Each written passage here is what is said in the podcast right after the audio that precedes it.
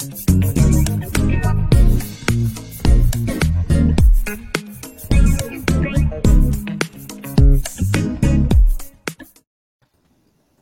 estamos amigos? Tengan todos ustedes muy buenas noches. Estamos acá en vivo y en directo con toda la redacción de Estudio Fútbol, nuestra segura, el número uno del top, don Víctor Lobor, don JJ Palacios, que se está gastando todas las megas para estar acá en vivo y en directo con todos ustedes. Nuestro juvenil estrella que anda feliz, anda contento porque ganó otra vez el 9 de octubre. Me dicen que pidió ser pasabolas él, del 9 de octubre de Barcelona. Por eso Una vergüenza. Salió, salió avanti la, la Él es el que anda prensa del 9 de mandando octubre. Ese- me, me contaron, no, no es un chiste, nada más. Buenas noches con todos, a nuestro querido Catero, acá presente también, el amigo Panchito Limongi y don Charlie Argüello, que salió de Gol TV directo para acá, señores. Así que un abrazo muy, muy grande, como siempre, gracias al apoyo técnico eh, de los amigos de Jabalina Deportivo y además, y además a Biela, justamente más momentos, más amigos. Y recuerden que todas las personas que estén interactuando con nosotros, que estén compartiendo la transmisión, estarán participando por llevarse six packs de Biela y estaremos, ahí está, justamente, perfecto. Gracias a nuestro querido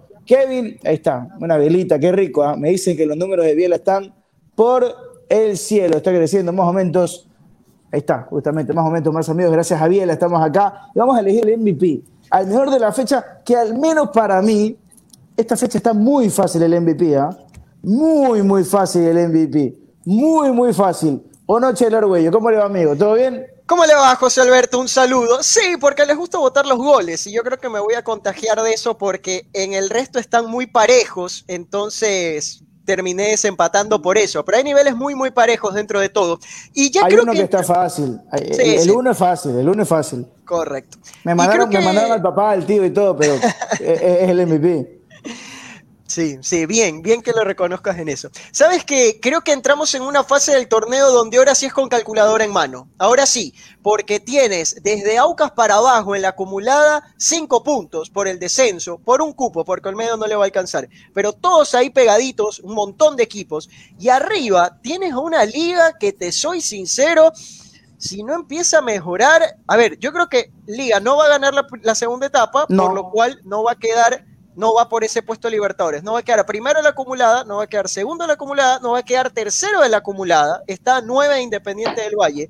Lo único que le queda es el cuarto puesto, que para mí es el peor cupo de los ocho que se dan, es el cuarto puesto. Entonces, está complicado el panorama para Marini. La temporada Eh, se la juega el jueves. Yo, yo te escuchaba hace un ratito en, en el show del fútbol, lo estaba viendo atentamente, y la verdad es que coincidía, creo que a veces la gente un poquito se olvida de eso, de que estar en. Solo hay un equipo en la historia de Libertadores que ha podido pasar las tres fases previas de la Copa. Barcelona Sporting Club de la temporada 2020, justamente de Bustos. De ahí nunca nadie logró pasar las tres fases para llegar justamente a una fase de años de eso, más o menos. Correcto, desde este nuevo formato de Libertadores, entonces estar en ese cupo no es tan bonito, ¿ah? no es tan bonito, así que ojo con ese dato, porque además en la tabla acumulada, y no sé si la podremos mostrar en un ratito, es que ya la acumulada se rompió, la acumulada se rompió hace rato, es Barcelona, Emelec Liga, en, en verdad es Emelec Barcelona Independiente, perdón, el orden, está rota, está rota y creo que muy difícilmente alguien se vaya a meter al top 3. Panchito, ¿cómo anda, amigo querido? ¿Todo bien? Todo bien, querido director. Más allá de escoger al MVP, que es parte de su, de su gestión aquí en el programa, yo quiero seguir escogiendo el desastre de la fecha. Ah, y por ese- primera vez, por primera vez, por primera vez en el año, lo va a ganar ya no una persona. El gremio. ¿Qué? Si no, Ni si no un gremio. dos. Si no un El gremio. gremio arbitral lo Te lograron. conozco. ¿Cómo te Lo conozco? lograron. Vamos, No, que sí. sí se puede. Avanti. Viva el desastre. Ya salió el jefe de ellos. Fuerte, Mañana, fuerte. ¿no? Mm. Fuerte, oye. caos, Lo, pues. lo que yo. lo- en modo sindicalista, mi pana. eh, ¿Cómo se llama? Muentes. Muentes. El M. Ah, el porque insisto, ahora resulta que el VAR es el problema. Porque cuando no hay, el problema es el VAR. Cuando hay el VAR, el problema es que se fue el VAR. Y cuando haya el VAR, el problema va a seguir siendo el criterio. Pero bueno, así son, así son los árbitros. No quiero sonar llorón, porque eso No, es lo pero es que todos lo- no se salva cuando- uno. Todos lo han sufrido, no, realmente. no lo quiero llevar a un tema no yo quiero llevar un tema personal, ni de que porque es Barcelona, ni nada, sino que de, de los errores arbitrales, más allá de si influye o no en el resultado, porque el tema del partido de Barcelona para mí también pasó no solamente por los penales, sino por un tema de capacidad de los jugadores que estuvieron en cancha. Pero no puede ser que un árbitro que está viendo la jugada no pite ese penal, porque está bien si está tapado, si el otro no fue, pero está ahí, en la cara del árbitro, y él está convencido de que eso no es penal. Entonces ahí tenemos un problema gigante. ahí sí ya no hay bar, no hay nada que, que solucione ese tema. Entonces yo sí creo que por ahí va, va, el tema. Entonces vamos, vamos a ver, vamos a ver qué, qué medidas se toman. Me imagino que una, que una calificacióncita, que una declaración y todos esos pañitos tibios por ahí. Ahora salieron de que están depre los árbitros, están depre. la, verdad es que yo leía esta declaración del señor Muentes en Radio La Redonda y yo la verdad es que me caigo de la silla, no, no entiendo mi no entender, mi no entender, de que me hablen de depresión, estado de ánimo, la verdad es que me, cuesta mucho. Un abrazo grande. ansiedad.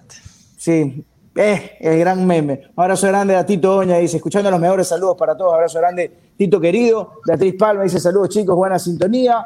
Y también para nuestro amigo Víctor Alexander Andrade, un abrazo grande para todos. Bueno, rapidito, reiterarles todos los que estén participando, los que comenten, en un vamos a empezar a elegir al mejor jugador de la fecha y además gana Six Packs de Biela, eligiendo los jugadores más valiosos de la jornada y además de compartir la transmisión gracias a Biela, más momentos, más amigos y acá vamos a estar, acá justamente nos tagueaba la gente de Estudio Fútbol, acá ya estamos compartiendo la transmisión. Sí, ahí está, el meme. Me encanta el Estudio Fútbol memero y el principal... Me da ansiedad. Dios estoy depre. Hay que poner bien porque estoy depre. El logo del, gremio arbitral en la cara del perrito. Dios mío santo, nos van a dar durísimo con esto los árbitros. Don Jesus, el de los memes, el tiktokero, ¿cómo anda Jesus querido? ¿Todo en orden? Bien, siempre me gusta decir que bien, pero este fin de semana terminé con mucho sabor amargo por lo de los árbitros, pero no por los árbitros, porque eso ya es normal. Lamentablemente, todas las semanas tengo que decir que es normal. Algún día quisiera que digas estoy cabreado, Jesús. Puede ser que como que hoy día por lo que... Es muy millennial para estar cabreado él. lo que dijo Fuentes, el comunicado... todavía dice que va a ser pis. Que me ¿Eh? No, los códigos, por favor. bueno, eso ya Disculpe, Jesús. Sí, sí, por favor, mil disculpas. Lo que decía, o sea, terminé molesto no es por la actuación de los árbitros, sino por lo que dijo Muentes, me parece hasta absurdo no puedo ir yo y quejarme, Pancho, dame un tiempo que me siento con ansiedad, no, no sé qué voy a hacer.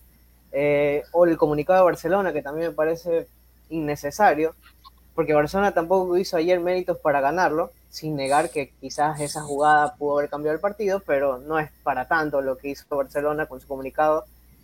Y esas cosas, y además de los hinchas que creen que, que lo tienen jugada contra su club, y no es así. O sea, los árbitros se equivocan con todos con todos los partidos. No hay, no hay un, un partido que tú digas, ah, bueno, este tuvo una calificación 10 puntos. No, la, la, verdad es que no, y da, y da muchísima pena. Voy a dejar al final a Víctor Lor, porque tengo entendido que nos tiene una noticia muy, muy, muy importante. Somos muy importante, muy importante. Así que ojo con aquello. Antes, el hombre que está sacrificándose por el equipo, poniendo las megas donde pone la boca, el señor JJ Palacios. No, está, o sea, está poniendo las medias en la boca para poder hablar. ¿Cómo anda JJ? ¿Qué tal, compañeros? ¿Cómo les va? Bueno, realmente es un gusto volver a estar aquí luego de varios intentos, realmente. O sea, varios. No, podríamos decir de tres a cinco intentos, pero bueno, ya estamos acá de nuevo. Eh, bueno, realmente ya es un, el cuento del gallo pelón, diría mi abuelo, el tema de los árbitros. O sea, ¿cuánto de promedio, haciendo, vamos a tirar un número cualquiera, será unos tres o cuatro errores por fecha, seguro. No, más. No, partidos mal, o sea, tres, cuatro partidos mal.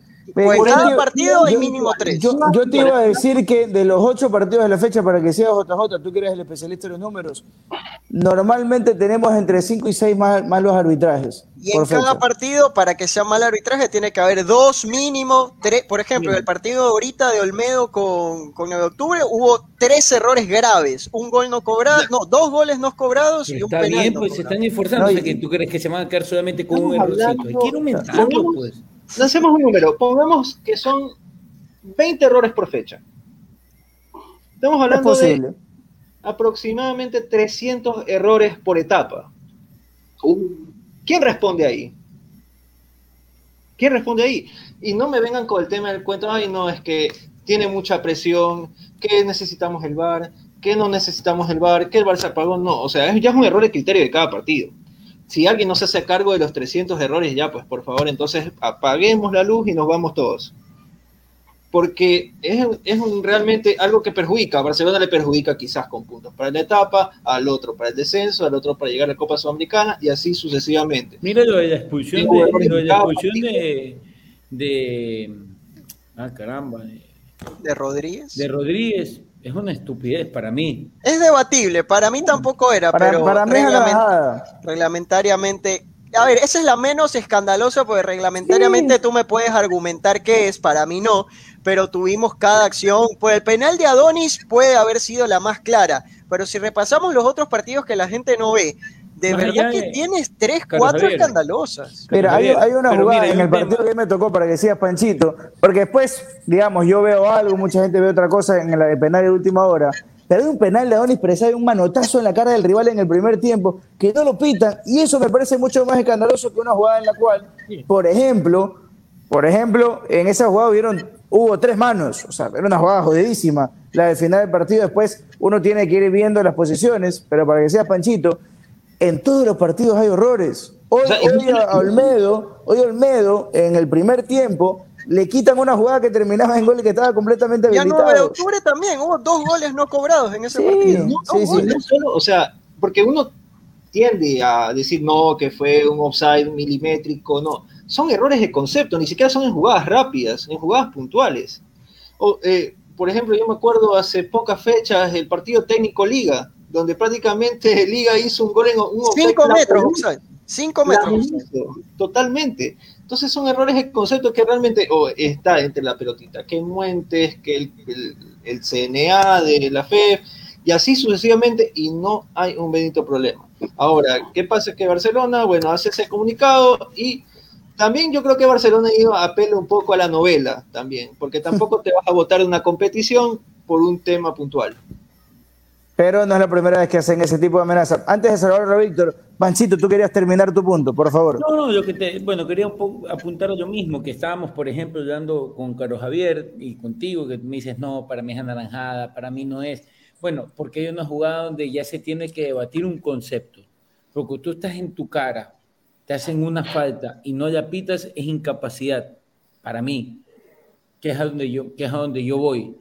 Y eso viene pasando con los árbitros durante los últimos dos, tres años. Siempre hay fallas y siempre habrán fallas. Eso es normal. Ya dejando el, sarcasmo y ironía a un lado, es normal que, que, que, existan estos errores. El VAR existe para mitigar estos errores. Pero ya cuando, cuando el tema pasa por, por, un, por un problema de conceptos, es decir, que la persona que está dentro del terreno de juego no está preparada para ejecutar la tarea que se le ha encomendado, y esto viene pasando en los últimos dos, tres años de manera agudizada, ahí yo creo que estamos ante un problema mucho mayor. Y lo que se está tratando de hacer es vender, y lo que siempre ha hecho Muentes, que para mí es uno de los principales, el principal problema que existe en, el tema de los árbitros, es que se los quiere tratar con, este, con, con esto que hay mucho en el ambiente del fútbol, ¿no? Yo te protejo tú eres mío, yo te, yo te abrazo en este momento de dolor. No, esto no se trata de abrazar en el momento de dolor, ni de grupo, ni de familia. Esto se trata de que los árbitros sean mejores. Y está bien que a lo mejor tú defiendas a tu colega en, en determinado momento, pero una cosa es defender y proteger y otra cosa es solapar. Y lo que ha hecho el arbitraje ecuatoriano con sus líderes a la cabeza es solapar esto. Y cada año, por eso es que yo hago la broma y con la ironía y el sarcasmo del caso, de que cada año están peor y que sí se puede y vamos por más, porque si fallan de a dos horas, el próximo son de a seis, porque así son, porque ese es el espaldarazo que se siente que viene desde la comisión de, árbitros hacia los que ejecutan la tarea, que son los árbitros en el campo de juego porque siempre hay estos paliativos y estos abracitos, estas palmaditas, de no, mire, ya se equivocó, ponlo en el congelador un rato, y viene el otro, y después sale que sí, que no. En cualquier momento, cuando ya la cuerda está a punto de romperse, sacan la vieja confiable. ¡No nos pagan! Entonces, ya, pues ya la gente sale con que no le pagaron y queda deuda. Y es un círculo vicioso. Lamentablemente. Eh, Víctor, disculpa tan, tanto te hicimos esperar. Tiene una gran información nuestro compañero. Correcto. ¿Cómo estamos, Víctor? ¿Cómo está Vicky? ¿Todo bien? ¿Qué tal, José Alberto, compañeros? Quizás me extiendo un poco porque también quiero comentar acerca de esto. Eh, yo obviamente también estoy indignado con esto del, del, arbitraje. Normalmente siempre he dicho programa a programa, unas dos veces lo dije, que que aparte del arbitraje también yo detesto en sí al, futbolista ecuatoriano.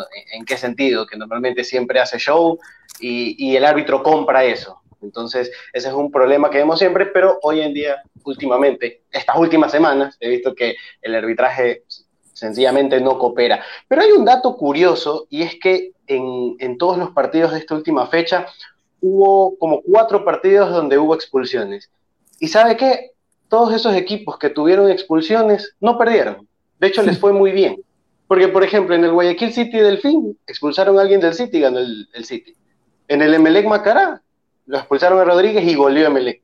En el Liga de Quito Cuenca, bueno, faltaban siete minutos, pero Liga termina aguantando ese resultado que, que de la tranquilidad pasó a la angustia. Y, lo mismo pasó en otro partido, ah, en el Manta Mucho Cruna, bueno, eso ya fue en el minuto final, cómo lo desaprovecha al final Mucho Cruna. Yo, creo que eso más eh, dato un poquito aleatorio, pero realmente demuestra... Sí, sí, sí, obviamente. No hay unificación de Son particularidades. Claro, por eso decía que era algo curioso, pero eso no quita que, el arbitraje normalmente termina siendo un desastre. Bueno, el, le tengo una novedad local, le cuento que hoy conversé con, con una fuente directa del equipo azul y, y, conversábamos de esto del comunicado de Barcelona y ¿sabe qué me decían? No les sorprenda que, que Melec de pronto también se sume a lo que estaba, a lo que hizo hoy Barcelona, lo que publicó hoy en redes que Se van a jugar a Perú los dos. Estén atentos de eso. sí, sí, bueno, porque están amenazando con no jugar y exigen el bar. Normalmente estas cosas quedan aquí, pero ¿Qué van a hacer por lo menos ahí se ve la, unidad entre los equipos del astillero. ¿ah? ¿Sabes qué? Bueno, en el tema y, y, para que sigas, para que sigas, Vicky, disculpa, pero hoy en la, en la mañana eh, nosotros publicábamos en nuestra cuenta Twitter y la verdad que yo también lo publicaba en, mi cuenta personal, las declaraciones tanto de Bustos como de Rescalvo sobre el arbitraje. Eh, hoy siento, siento, puedo estar equivocado, siento que el astillero se siente perjudicado por el arbitraje. Siento que es lo como lo están diciendo ellos.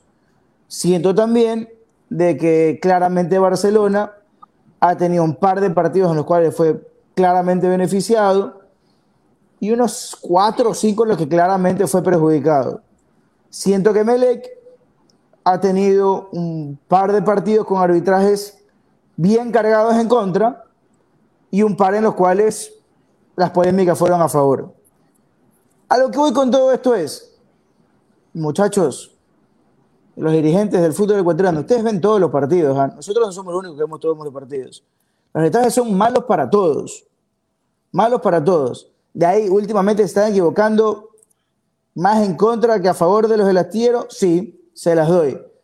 Pero hablemos en la cancha, hablemos en la cancha. Barcelona, y para que sigas, Vicky, Barcelona perdió ayer porque sus jugadores no estuvieron a la altura. Punto y aparte. No estuvieron a la altura. Por algo los que, los que fueron titulares ayer ahora son suplentes. Justamente porque son de ley fueron titulares el otro día. Disculpa, Vicky. ¿Quieres que pase al tema de los ecuatorianos del exterior o seguimos con me, me encantaría, me encantaría que para, para después profundizar un poquito más con esto, pero ¿qué pasó en el exterior? Bueno, ya venía circulando, pero se los puedo decir con exactitud. Renato Ibarra va a jugar en el América. eh, sí lo va a inscribir. Eh, se está diciendo que hoy ya entrenó, en realidad ya venía entrenando, tiene, tiene contrato con este equipo, estaba entrenando estos últimos días, se está poniendo en forma. El punto es que ya le están dando el visto bueno, el entrenador siempre dependía de, de la directiva, ellos eran los que tomaban la decisión. Ya saliéndome un poco, yo les puedo decir que sí, sí se alteró un poco lo que realmente había pasado con, con Renato, pero ese ya es otro tema. El punto es que futbolísticamente se lo puede estar recuperando porque tengan en cuenta que Renato es un jugador que puede volver a la selección. Contar que en un plano del contexto que se le lesionó medio equipo al América, se rompió Náveda. Especialmente lo de Suárez. Correcto, se rompió Náveda, fueron a buscar Osuna del Mazatlán, se rompió Leo Suárez, que estaba muy, muy bien. Osuna. sí, pero otro Osuna, no hay tal tanto. Eh, bueno, y se, se, rompió Leo Suárez y fueron, bueno, a Renato lo tienen ahí. Para mí, Renato es uno de los mejores extremos del continente. En su equipo, no en selección, en sus equipos es de los mejores del continente. Así que, bueno, segunda oportunidad. Eh, yo subo a poner el contexto un poquito de lo que pasaba con Renato en su momento.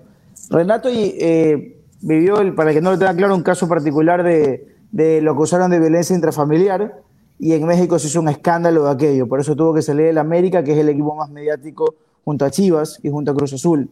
Y Tigres y Rayados, y, ahí usted podrá seguir con la lista, pero, pero indudablemente América, eh, Chivas y Cruz Azul son los más mediáticos. Entonces, como existió este, esta acusación de violencia intrafamiliar, no podía, salir no podía seguir en el club, pero pertenece al América y Renato ha rendido en el América. Sigue, por favor, Dicky. Eso con el tema de, de Renato esta noticia le va a gustar a Jesus. Hoy estaba emocionadísimo con el tema de Pierre Hincapié al, al Bayer Leverkusen. Es un tema que ya se había resuelto en realidad desde el 9 de agosto, hasta la hora, le digo, 6 de la tarde. Desde ahí ya se habían pasado los contratos, ya todo estaba definido. Lo único que tardó fue el acuerdo entre representante y jugador. Así yo, que ya yo, tenemos. Yo a, a Pancho. De que, de que en, vez, en, vez, de alegrarse es como estaba que, indignado Dios mío, Dios no, mío, no, no, no, de no está de acuerdo en que Me lo veamos como crack. hincapié que haya ido el fútbol alemán. Lo que pasa es que Pancho quiere a Reaga todavía. No, no, no, no, no, para nada. Hincapié es de lo mejor que ha salido últimamente. No, no quiero entrar en ese ¿Quién es mejor jugador, Hincapié o Gorriaga? En la actualidad, Hincapié. ¿En general? Hincapié.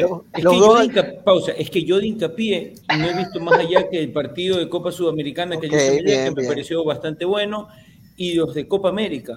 Bien que lo que sí te Lo que sí te puedo decir es que Arriaga, Ah, bueno. cuando salió, tenía casi el mismo nivel que el señor Hincapié. No estoy de acuerdo. No estoy de acuerdo. No, No estoy de acuerdo. Bueno, No pero La gana de echarle sí, sí, contra. sí, ¿eh? Está bien, está bien, está bien, está bien. Bueno. Lo que voy es que la facilidad de enamorarse de estos jugadores. y Pero si está en la Bundesliga, ¿cómo no nos vamos a enamorar?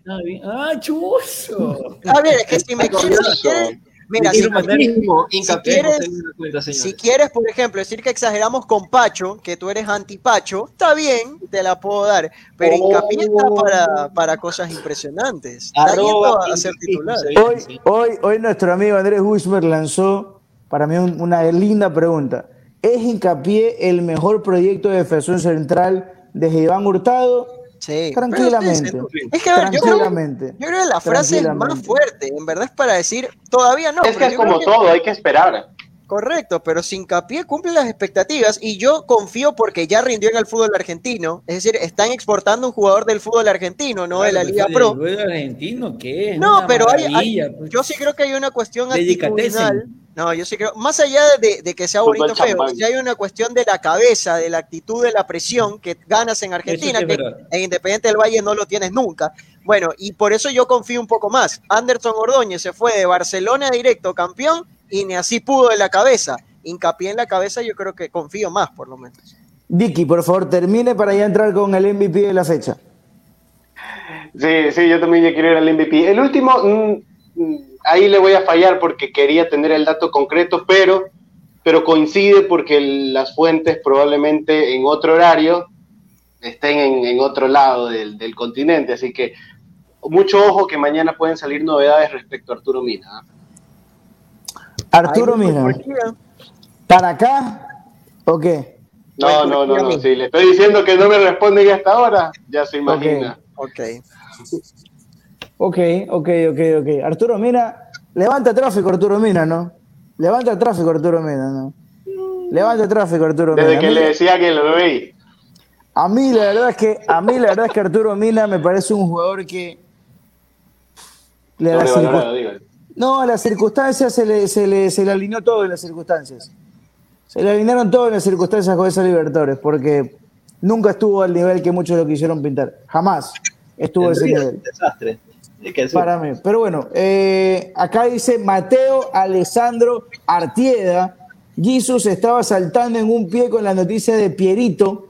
Pierito, pone acá. Y Mateo también dice qué Bundesliga. Pero con Z. Y yo no estoy de acuerdo. ¿ah? Bundesliga es una gran No, liga. no, al contrario. liga la Bundesliga. Es muy divertida. Después hablamos de si defienden bien, pero divertida es. Gran liga, gran liga la Bundes. Gran liga. Un abrazo grande también a Daniel Herrera. que dice: Saludos muchachos, sigan adelante. Todos con Joaquín. Un abrazo grande para ti, Daniel, y para Joaquincito. Y también para Kevin Castro. Saludos muy, muy grandes de Santa Lucía, sintonizando. A ver, muchachos, vamos, vamos, vamos, vamos para arrancar. Eh, querido Panchito, ¿quiere arrancar? ¿Quiere hacernos los honores? ¿Qué usted, partidos eh, vio? Usted- Hay que claro. saber. Solo vio dos, dice. Pero ¿por qué, por qué la... No, estamos qué preguntando. burla, amigo? Preguntando. Es que tú siempre aclaras antes. Claro. Sí. De Barcelona, y. City. Barcelona y City. Solamente tengo dos para poner allí. Auxiliar por el gol lo pondría así porque jugó bastante aceptable y Marquitos Caicedo. No, no, Tú, no, no, tú no diciendo vale este podio. Caicedo. Se nota que no vio ahí. Hijo de No vale ese Mira, listo. Panchito, te puedes ir a dormir, ¿ah? Te puedes ir a No dormir, vale Panchito. ese podio. Te quiero, Ya, Panchito. ya te- salga, te ya salga de una dormir. vez. Te puedes ir a dormir. Eh, a ver, eh, J- eh, JJ, arranquemos, arranquemos con el podio. A ver, para mí, posición número uno, el sobrino del tío que se le cargó a usted en Twitter. ¿Ok?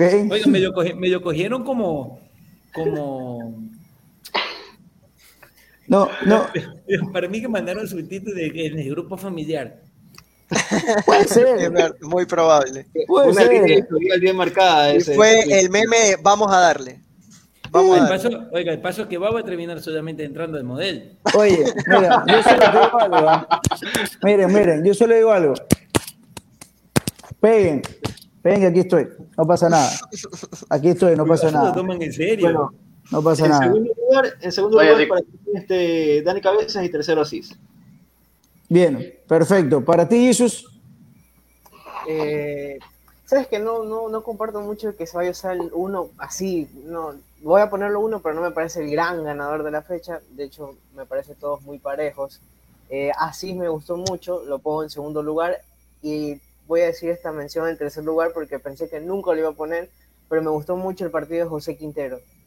O sea, tener ese líder ofensivo, yo pensé que verlo jamás como un líder, capitán, de, de paso capitán, y sí, se puso bien la batuta de líder, ade- además que anotó dos goles el Choclo, en tercero, segundo Asís, que a- por más que le a dio el triunfo, creo que así fue fundamental en todo el equipo orense, y el primer lugar es para Ceballos, que, insisto, no me parece gran ganador, pero no hubo tampoco muchos así ¿Por, para por qué no te pareció el gran ganador si metes un doblete con tu- con- cuando tu equipo estuvo con uno menos del minuto 25?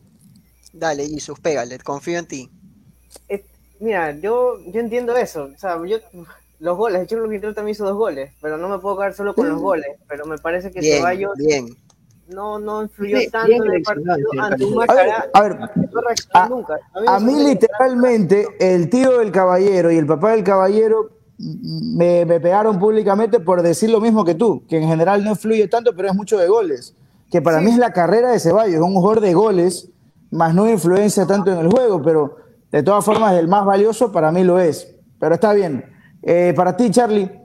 A ver, eh, puesto 3, yo estoy muy, voy a englobar a los equipos en sí. Puesto 3 tengo Orense, con Asís, englobando a Julián Gabo, Angulo, a. Chilier, correcto, pero así Oye, Julián. Angulo lo bailó a Giancarlo Montaño, lo bailó. El problema es que lo sacaron al 60 y pico, entonces ahí perdió puntos. Después, puesto 2 Bauman, que no sé por qué nadie lo puso, me parece un escándalo, englobando a Pellerano, a José Hurtado, pero Bauman, puesto 2.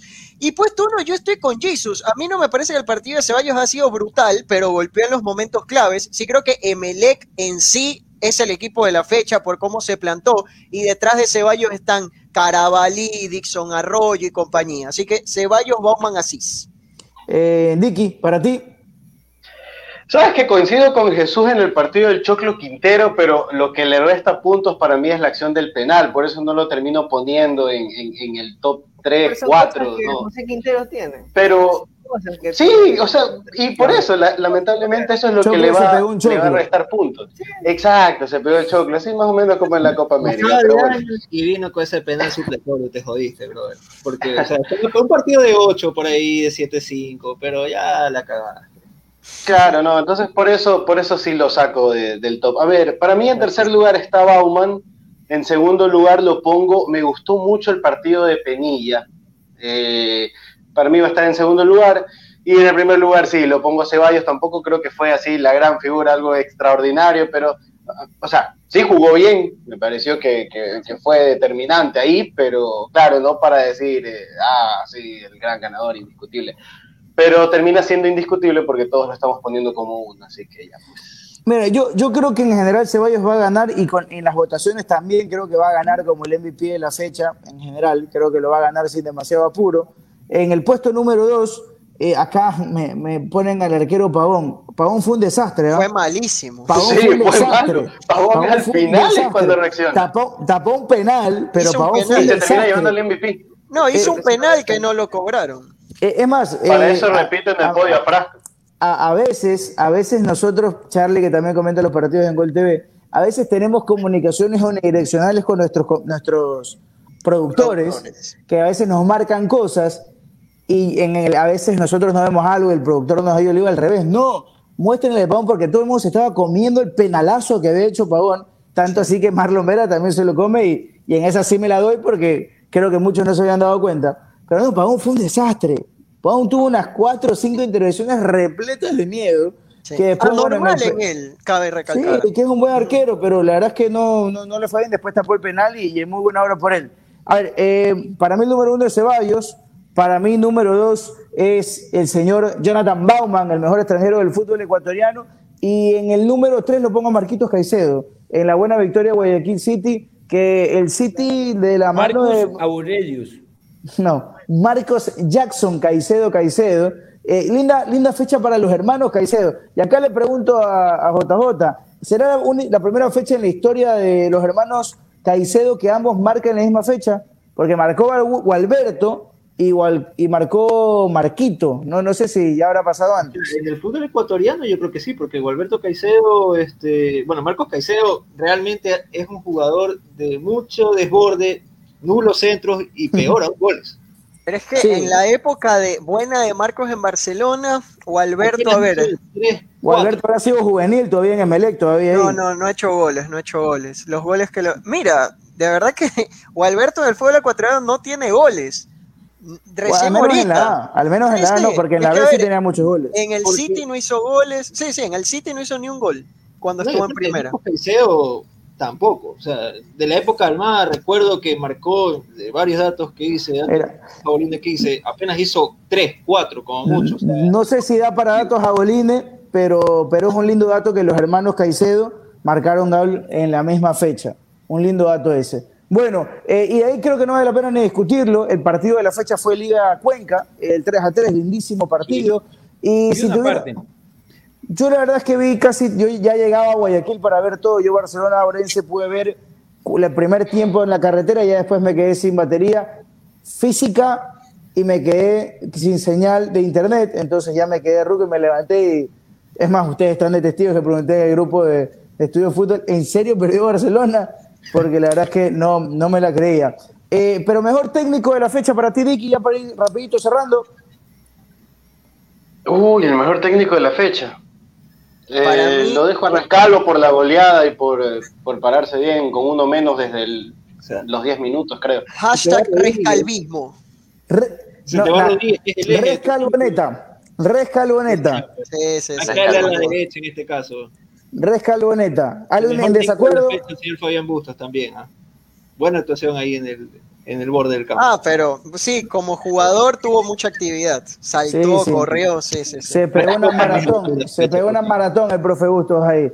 Bueno, señores, nosotros nos estamos despidiendo. Quédense atentos. Ahí ya Don Jesús Alencastro Mateito Artiga va a estar atendiéndolos para elegir al ganador de cerveza, justamente gracias a, a Biela, más momentos, más amigos. Y además, pendiente mañana en nuestras redes sociales para ir eligiendo al jugador más valioso que dejó esta nueva fecha del fútbol ecuatoriano. Nos encontramos el jueves, el jueves, eh, para hacer el show de las copas con, eh, con Panchito Limón y con Carlos Javier Argüello con el show de las copas y mañana en la cancha con Crespito, con Flor, con Joanita a las 12 del día acá por eh, Jaboline Deportivo. Nos vamos, pasen a lindo, tengan una hermosa noche, cuídense mucho. Chau, chau.